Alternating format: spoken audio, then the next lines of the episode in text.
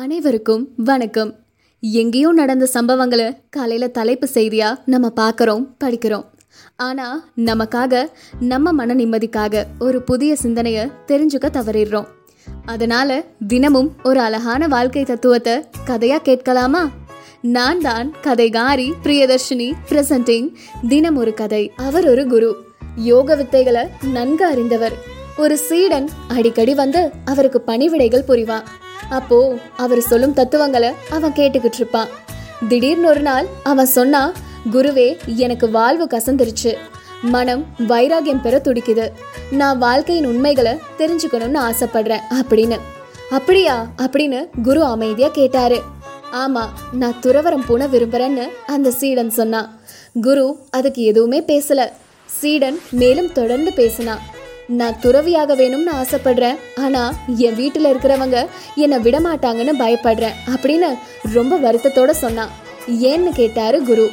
அவங்களுக்கு என் மேலே அளவில்லா பாசம், கொள்ளை அன்பு, என்னை பிரிஞ்சு அவங்களால இருக்கவே முடியாது அப்படின்னு கொஞ்சம் கர்வத்தோடையே அந்த சீடன் சொன்னான். அதை சோதித்து பார்க்குறியான்னு குரு நிதானமாக கேட்டார். சீடன் அதுக்கு சம்மதிச்சான். குரு அவனுக்கு செத்தது போலவே கிடைக்கும் ஒரு யோக வித்தையை கற்றுக் கொடுத்து வீட்டுக்கு போய் அதை பயன்படுத்துன்னு சொன்னாரு. மறுநாள் அவன் தன்னுடைய வீட்டுல செத்தது போலவே கிடந்தான். செய்தி அறிந்து உற்றார், உறவினர், நண்பர்கள்னு எல்லாரும் அங்க கூடிட்டாங்க. வீட்டின் அலுவல் தெரு முழுவதுமா கேட்டுச்சு. குரு அந்த வீட்டை அடைஞ்சாரு. அவங்கள பார்த்து சொன்னாரு, இவனுக்கு பதிலா உங்கள யாராவது ஒருத்தர் உயிரை விட முன்வந்தா போதும், இப்போவே இவனை நான் உயிர்ப்பிக்க முடியும் அப்படின்னு. அதை கேட்டு ஒவ்வொருத்தரா பின்வாங்கினாங்க. தாங்கள் வாழ வேண்டியதன் அவசியம் பற்றி ஒவ்வொருத்தரும் பலவித காரணங்கள் கூறி அவருக்கு விளக்குனாங்க.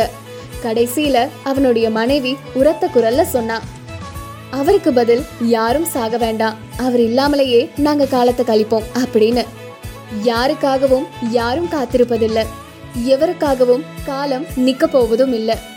தந்தை தாய் தமர் தாரம் யாவும் சந்தையர் கூட்டம், அதிலோர் சந்தேகமில்லை.